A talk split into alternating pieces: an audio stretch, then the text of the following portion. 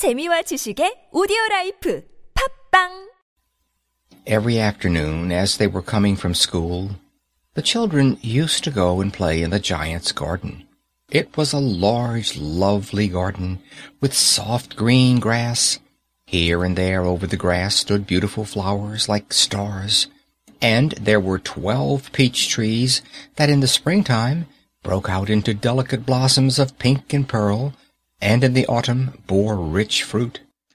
The birds sat on the trees and sang so sweetly that the children used to stop their games in order to listen to them. "How happy we are here!" they cried to each other. One day the giant came back.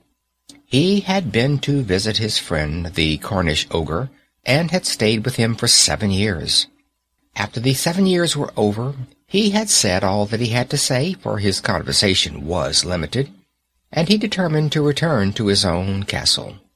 When he arrived, he saw the children playing in the garden. "What are you doing here?" he cried in a very gruff voice, and the children ran away. "My garden is my own garden," said the giant. "Anyone can understand that, and I will allow nobody to play in it but myself."